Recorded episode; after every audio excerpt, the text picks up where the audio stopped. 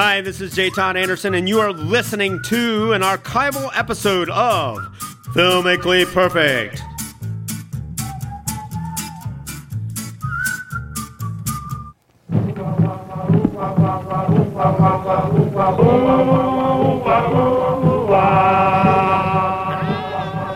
Might be the sound of the beginning of your life as a zombie, The Walking Dead, or you might have just signed up for another edition that might be an experience near brain death. That is another taping of Filmically Perfect on member supported 91.3 WYSO. Welcome to this very special presentation as we are live before a live studio audience in the beautiful, opulent, well appointed studios of Think TV in downtown Dayton. It's a great honor to be taking part in the second annual Film Dayton Festival. And on that note, I say, yay! Thanks to everyone for being here. I'm Nikki Dakota, your host, and joined in the opulent studio, uh, much bigger than we are used to, is uh, uh, the amazing, the awesome, the total film guys.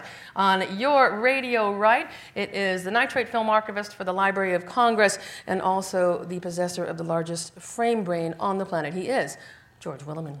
Amen. To the Library. Thank you. Thank you very much. Thank you. On your radio left, it is the Your other left. The other left. It is the storyboard artist for the Coen brothers for some 20 years and counting, and also some other fabulous movies that we all know and love. Friend to all the big stars and friend to Filmically Perfect. He is film guy number two. He is J. Todd Anderson. Look, zombies! As usual, we find ourselves gathering around the notion of perfection. Out of George's frame brain. filmically falling from the rafters.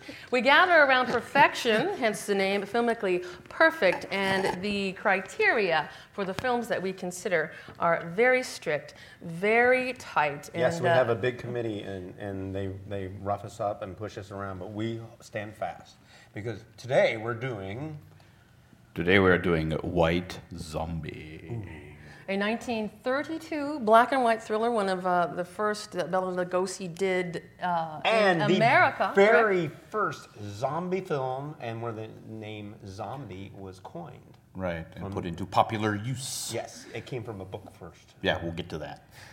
So, as we consider all of these things and some firsts, and in some case lasts, let's remember that the rules for qualification as a perfect movie very strict indeed. Oh, here we go. Hey, White Zombie is a perfect movie. It creates the world that it existed. And it wholly sustains that world. And regardless of changes in society, White Zombie retains its meaning and entertainment value. And it will never be placed in numerical or preferential order. White Zombie is perfect by its own scale. So, as we consider all of these things and then some, let's uh, let's start out with a little overview of the action in this. I'm just going to call it bizarre movie. George Willeman's job is generally to give us a little, a little tour guide, a little roadmap And of take- the action. Make sure you understand where- this movie's only 62 minutes long, so if George goes 64 minutes, then you've seen and heard the whole movie. That's right. Well, basically, White Zombie uh, takes place in Haiti, and it starts out with a young couple coming to Haiti to be married. They go to the house of this landowner named Beaumont, and it turns out that Mr. Beaumont had actually met the girl, whose name is Madeline, on the boat coming down to Haiti, and he'd fallen madly in love with her. But he made a deal saying, if you come to my house, you can get married in my big mansion. While they are waiting uh, for the ceremony to start, he goes off, Be- Beaumont goes off to meet with his neighbor named Legendre, who is played by Bela Lugosi, who happens to be a voodoo master. And say his name. It's this Uh, Legendre- Bela's name. Legendre. But his first name's like Murder. Murder. Murder Legendre is his name. And um, they've actually encountered him early on in the film where they ask him directions. He's standing by the side of the road. Standing on the road. And they ask him directions. He doesn't say anything, but uh, he takes the girl's scarf from her. And actually, our first sound clip for today is that scene where they have stopped to ask for, uh, where they're stopping to ask for directions, and their, um, their coach driver sees something going on. Why did you drive like that, you fool? We might have been killed. Worse than that, monsieur. We might have been caught. Caught? By whom? Those men you spoke to? They are not men, monsieur. They are dead bodies. Dead. Yes, monsieur. Zombies. The living dead. Corpses taken from their graves. Or made to work in sugar mills and fields at night. Look! Here they come! So Beaumont goes to see uh, Legendre and tells him that he's fallen in love with this girl and he, he wants her in any way. She's going to get married to this other guy. And he wants her. So actually, this goes right into our next sound clip where uh, Legendre basically asks him, What do you want me to do? What do you want me to do? If she were to disappear for a month, what do you hope to gain by her disappearance? Everything. Everything. Do you think she will forget her lover in a month? Just give me a month. One little month. Not in a month. Not even a year. monsieur. I have looked into her eyes. She is deep in love. But not with you. They're be married within an hour. There must be a way. No. Not that. Only a pinpoint, Monsieur Beaumont, in a glass of wine, you know. Or perhaps a flower. Keep it. You may change your mind. It's a uh, little vi- vial of powder that he's Yeah. showing him. You'll listen in this little sound clip, and if you do go out and see the movie, and it's easy to find, it's just never in very good shape. You're going to hear these creaking noises in the background in this scene, or this marvelous scene of uh, these zombies grinding sugar. Grinding sugar cane. And they're all just kind of ambling along, which is pretty common now. I bet 1932 it wasn't. And keep in mind, some of the sound design in this movie is really, really good for 1932. To, to have that nice creaking sound in the background was something they had to work very hard for back then, you know, to get just, you know, what they needed. Now they mix it 75 times, but one of the great scenes in that movie, Bela Lugosi, very much in his Dracula kind of character, but when you watch him, he's just as smooth as he can be as an actor. That's this movie would be nothing without him. Absolutely nothing. Yeah, he definitely is the, the key to the whole film. But Beaumont, sort of half not wanting to, he goes ahead with the zombie uh, treatment, and uh, the, the two the young people get married. But during their dinner, uh, the medicine takes effect, and she goes, she dies basically, and they bury her. In his Or does she? Right, and they bury her in this really atmospheric scene in this in this crypt, uh, and then Legendre comes with his zombie minions, and they take her coffin out, take her back to the castle, and he reanimates her. And the next time you see her, she's playing the piano, but the light has totally gone from her eyes, and she looks like a, a mechanical toy. And the man who zombitized her is looking at her lovingly and wishing that she would come back and Right. re-inhabit her. Or do anything. Do anything. Yeah, see She's your usual playing. pathetic stare that guys give girls when they're playing pianos.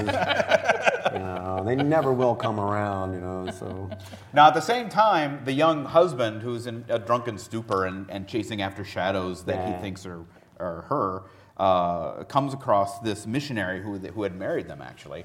And um, they decide to go off and try to find Madeline because the missionary is suspicious that she has been turned into, thinks that she has been turned into a zombie.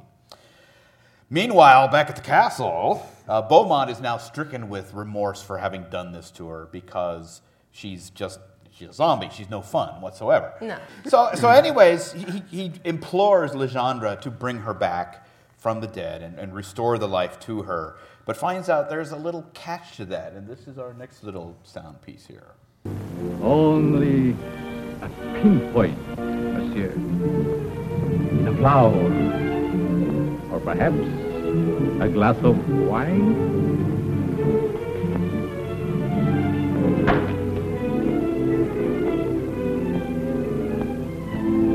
You devil! What are you trying to do to me? I have other plans for Mademoiselle. I'm afraid you might not agree.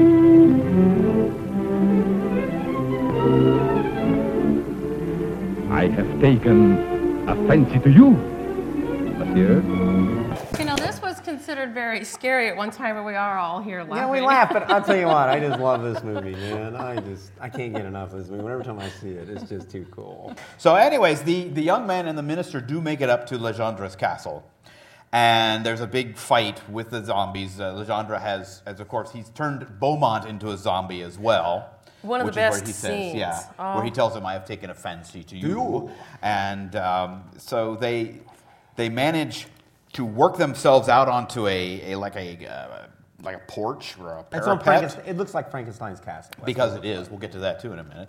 And um, the young man sees the zombies coming down after him, and he asks Legendre, what, "Who are these people?" And he says, "For you, they are the angels of death." And uh, but but But then, that's not Count Chocula either. That's Bela Lugosi.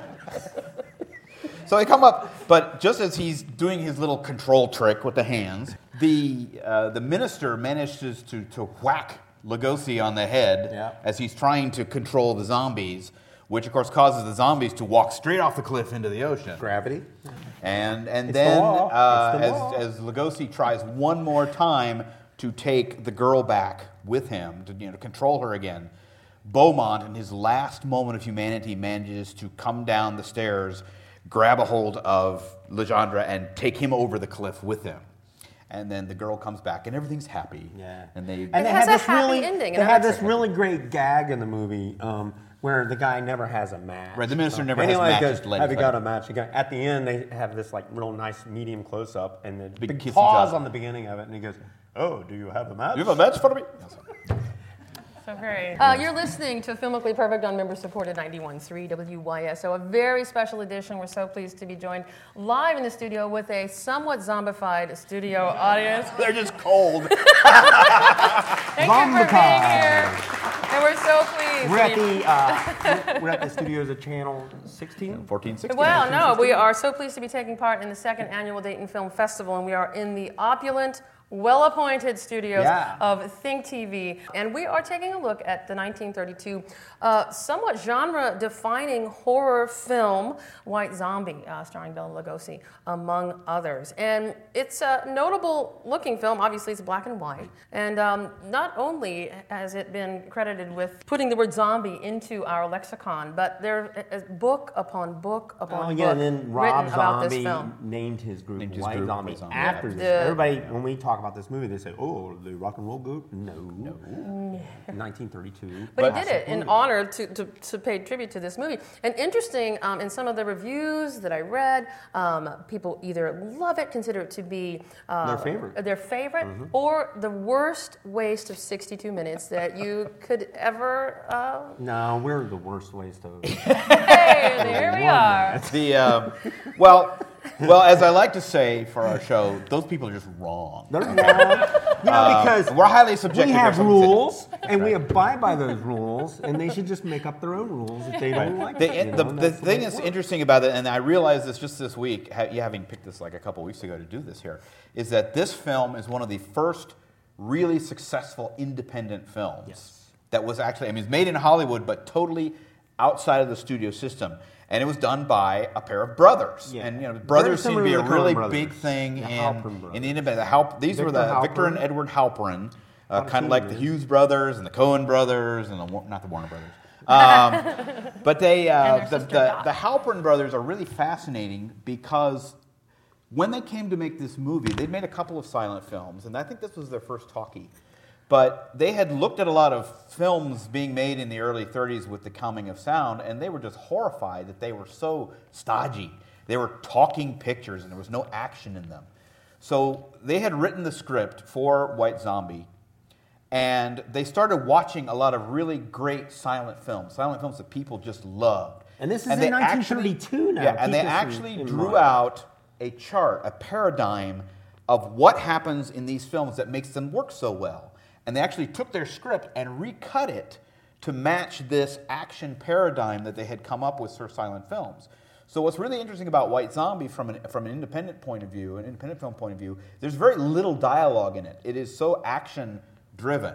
Most of the scenes um, are done if, with music or sound, and then there will be little little spats of dialogue stuck in between.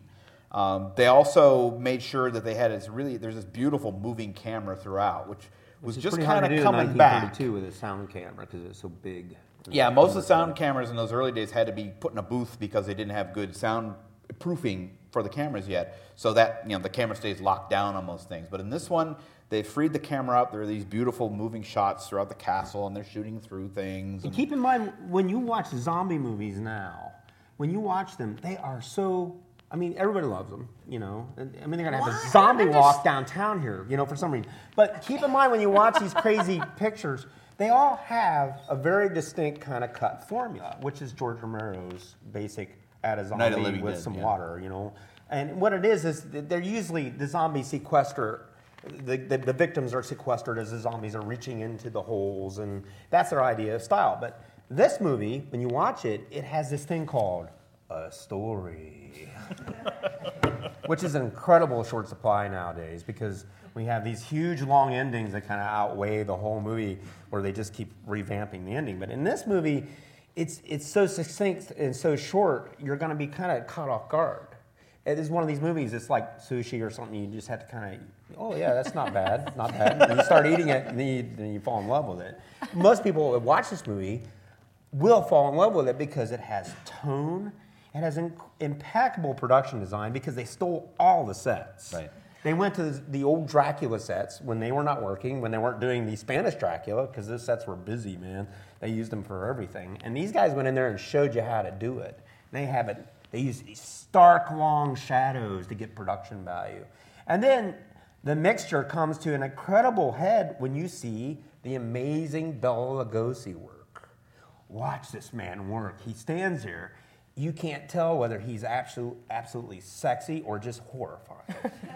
or both. He's horrifyingly He's sexy. sexy. He's even got these great pictures. He's got the necromantic nixer or whatever Right. we called it, you know, and he's sitting there looking like some coffee ad, you know. but even Nikki responded to this man's like, elegance. "Hey." Watch his hands. Who's yeah, that guy? You know, maybe he should bite me in the neck. You know, that's wrong. well, and that's one of the most interesting things about Lugosi being in this film because, like I said, the Halpern brothers had little or no money to work from. So they, they pulled a lot of favors because, yeah, the most of the sets in the film are taken from Dracula and other Universal films. I And they They they used- kind shot of it. stole in and did Yeah, it. and you'll see snuck Frankenstein, a very, very, uh, very similar Frankenstein's castle in this, which is a glass painting, glass mat, which is a long lost art now. It's beautiful glass mats, and they it looks like they built some of the mansions with glass mats in there, don't you think? So basically, they had put a piece of glass that was painted on in front of the, Yeah. the lens that then was shot through, so the it, it had the appearance. It was an illusion and very effective. Nowadays very we effective use a in this. green garbage mat, which is a similar Green technique, screen. but they used it old fashioned where they shot through multiple planes of glass. Well, yeah, they would actually put up a frame out there on the set, and they'd hang the glass in front of the camera while they're shooting, and then the live live action would be underneath it, and the glass would be up. And for those of you listening to this on the radio, I'm gesturing right There's now. a to very show how- large, He's it's a huge piece of glass. Gesticulating Gesticulating. glass, ma- glass paintings. But the most amazing thing is that the Halpern brothers got um, got Bela Lugosi to be in this movie Yes. because at this point, Bela Lugosi was the biggest horror film star in Hollywood. He was, maybe man. second only to Boris Karloff. But And they bribed him to get him in that movie. bribed true? him. Is that true? Uh, Bor- uh, Bela Lugosi received a salary of five thousand dollars to be in this movie. And I guess years later, as it, you know, it made lots of money. Made lots of money when it came out. Did it And really? made, it was very successful. It was successful several times around. They never did a better movie than And uh, and Bela Lugosi got five thousand dollars for it, and I guess years later he was still bitter that he'd only gotten five thousand dollars for being in White Zombie. Do, I would like to know what uh, is the appeal of this, since it, it's set a genre. Do you think it is the horror, the need that we as humans have to be scared, it's like the roller coaster phenomenon, I or is it, it- the zombies? I is it the it- undead? I think with his accent, don't you think? Sort very, of. very scary very movie. Very attractive. Well, I think a lot of it is is sort of the. Uh, I mean, we're still, you know, in the 30s. We're still coming out of a lot of a lot of gothic. I mean, a lot of the horror films in the early 30s, you know, Dracula and Frankenstein, and and uh, there's one called Murder by the Clock. They're all very gothic, you know, old houses, and the, the horror of being buried alive, and and the undead.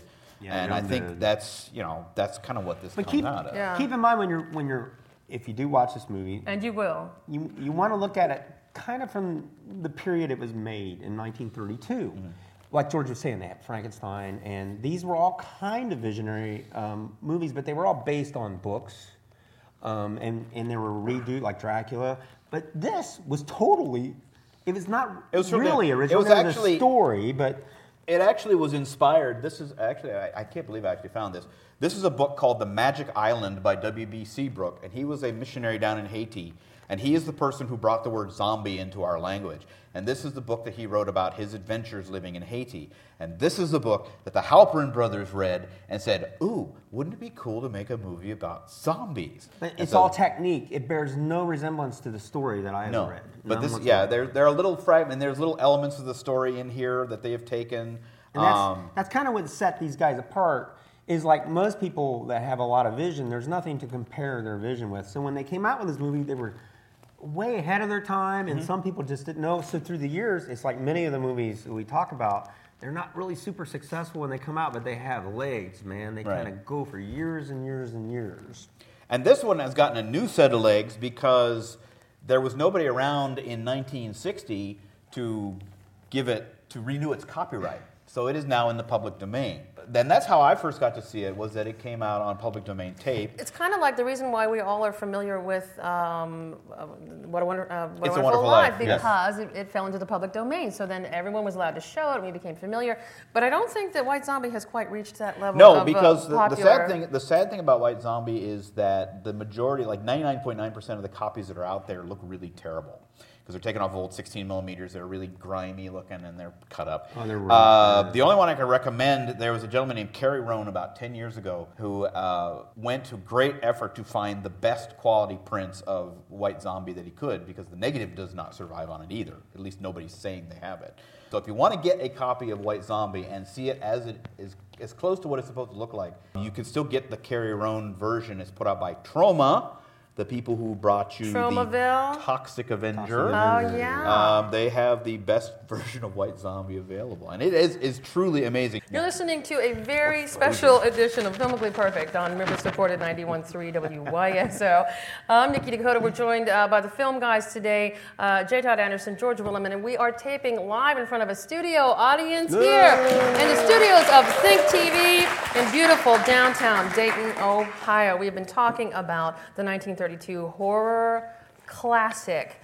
White Zombie. And um, in addition to adding zombie to our language, I feel like um, it also has given young, up and coming filmmakers something to aspire to. Why do you suppose it is that so to- many first films are horror films? You can go to any department store and go in there, and they have the motion picture section, and there's a little box, and it's a zombie thing, and you, you just buy that box, and you can go home and make your own zombie movie. That's right. Everybody Just does add- it. just I'm not add kidding you. Everybody water. makes a zombie movie. I have to say, I don't get it. I do not Uh, get well, the I mean, now that there's fascination the- with the, the- horror. It is the most ubiquitous formula for making movies now. Well, there's Why? Jane Austen and the Zombie book, which is out now. There's uh, Mel Brooks' son has now written two books about they- how to survive zombie attacks. yeah, and the Avatar sequel, Uh, I hear. And I, you know, and I, I and myself living close to Washington D.C.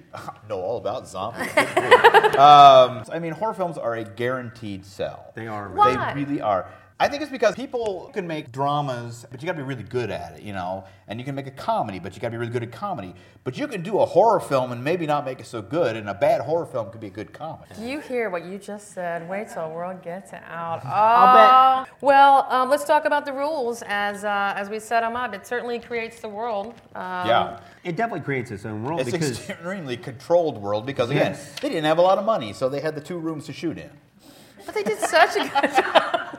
So that it's created. And I must add, this film so inspired us that we actually have a screenplay that we have written, which we have titled White Trash Zombies. Uh, it has been transplanted from Haiti to Kentucky. yes, and they're making cigarettes. They're when making wrote this thing, really they were- powerful cigarettes. That's going to put, you know, because cigarette business has been put out. You know, they can't make cigarettes anymore. And of course, we did this ten years ago, and um, it, well, it just broke his heart. We just love this picture. Well, I'm going to look forward to that. Maybe uh, 50 years from now, we'll be looking back at White Trash Zombie as Maybe. a White perfect Zombie, yeah. film. Keep your eyes peeled. So um, it's certainly um, uh, retains its entertainment value. I mean, these 80 It years, is almost, 80 plus almost- years. We're pushing 100 on these things. This man. still has as the ability to engage, to draw us in, to keep us along the way. It, it really is remarkable. And remarkable. yeah, and the acting is very stagey in it because the, the people who star in it, all three of the stars, uh, Madge Bellamy, John Harron, and Robert Fraser, were silent film actors who were looking for a second life. They were trying to get back into business. And they were trying to out gesticulate themselves Yeah. in this movie. It was like a contest who could throw their arms around a lot. But and, and amazingly enough, the none of them zombie really guys weren't even close to those actors. But that's but like I said, where the film and, and yes, and the acting will give pause and, and is kind of chucklesome now. Yeah. But the the atmosphere of Lugosi and the zombies and some of the beautiful set pieces and the scene. I think the scene where they take Madeline's coffin down into the crypt Ooh, and put it very in its little Yeah. hole because they shot it from like you're looking out of the opening and the coffin just comes right up to the camera and obscures your view.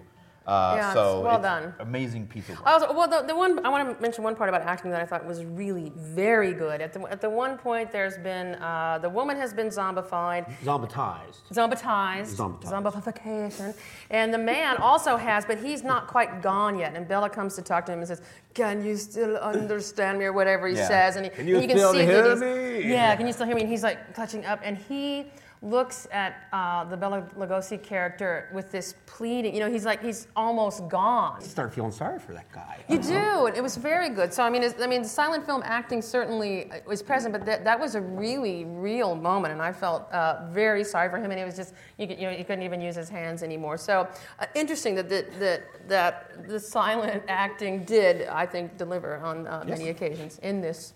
And, and, you know. Madge Bellamy, she's quite the dish in this movie. She, for before pre, we talked a little bit about Yeah, pre-code, pre-code. and uh, she is is pretty risque. In Yeah, you can see Madge Bellamy scenes, in her man. undies. Yeah. Yeah. Uh, pre-code is the Hays Code that um, came in to uh, um, sort of uh, tamp everything down in Hollywood so that nothing racy, unethical, immoral, or um, otherwise fun. In fact, I did. I um, remember one guy said he saw this movie just to see Madge Bellamy uh, in her underwear. She does. She's about to be married, her- and put she's 'em away, standing in right? her beautiful underwear. I mean, that very- really, that regardless of changes in um, society, that really hangs on. For guys that want to see a movie that's, you know, 80 years old of a girl in her underwear, that's saying something about a picture holding on, man. Yeah. That's some staying power. That's some Yeah. clinging That's power. star power, man. That's right. They actually made a Madge Bellamy action figure, and she's just got underwear on. yeah. And then you, you know you got your Bela Little piano. Lugosi guy, you know. and, look at me, look at me, yeah. All right, let's wrap this up. I'm freezing. Shall we? We have been, we have been t- coming to you live from the beautiful studios of Think TV in downtown Dayton. It's another edition of Filmically Perfect Down the Drain on 91.3 WYSO. And as always, a pleasure. Uh, we'll see you next time uh, on the True Radio. And it's been a pleasure recording here today, a part of the Film Dayton Festival. I'm Nikki Dakota saying goodbye. Thank you so much for being here, George Willeman. My pleasure. And as always, Jet Thank you very much. it's been perfect. And thank you so much.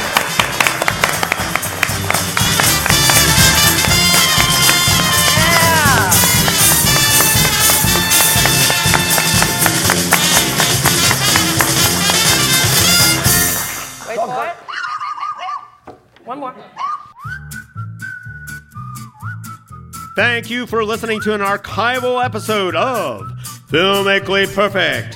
Please keep an ear out for new episodes of Filmically Perfect, coming very soon to iTunes and hosted on our website, www.perfectmovie.net. See you, please.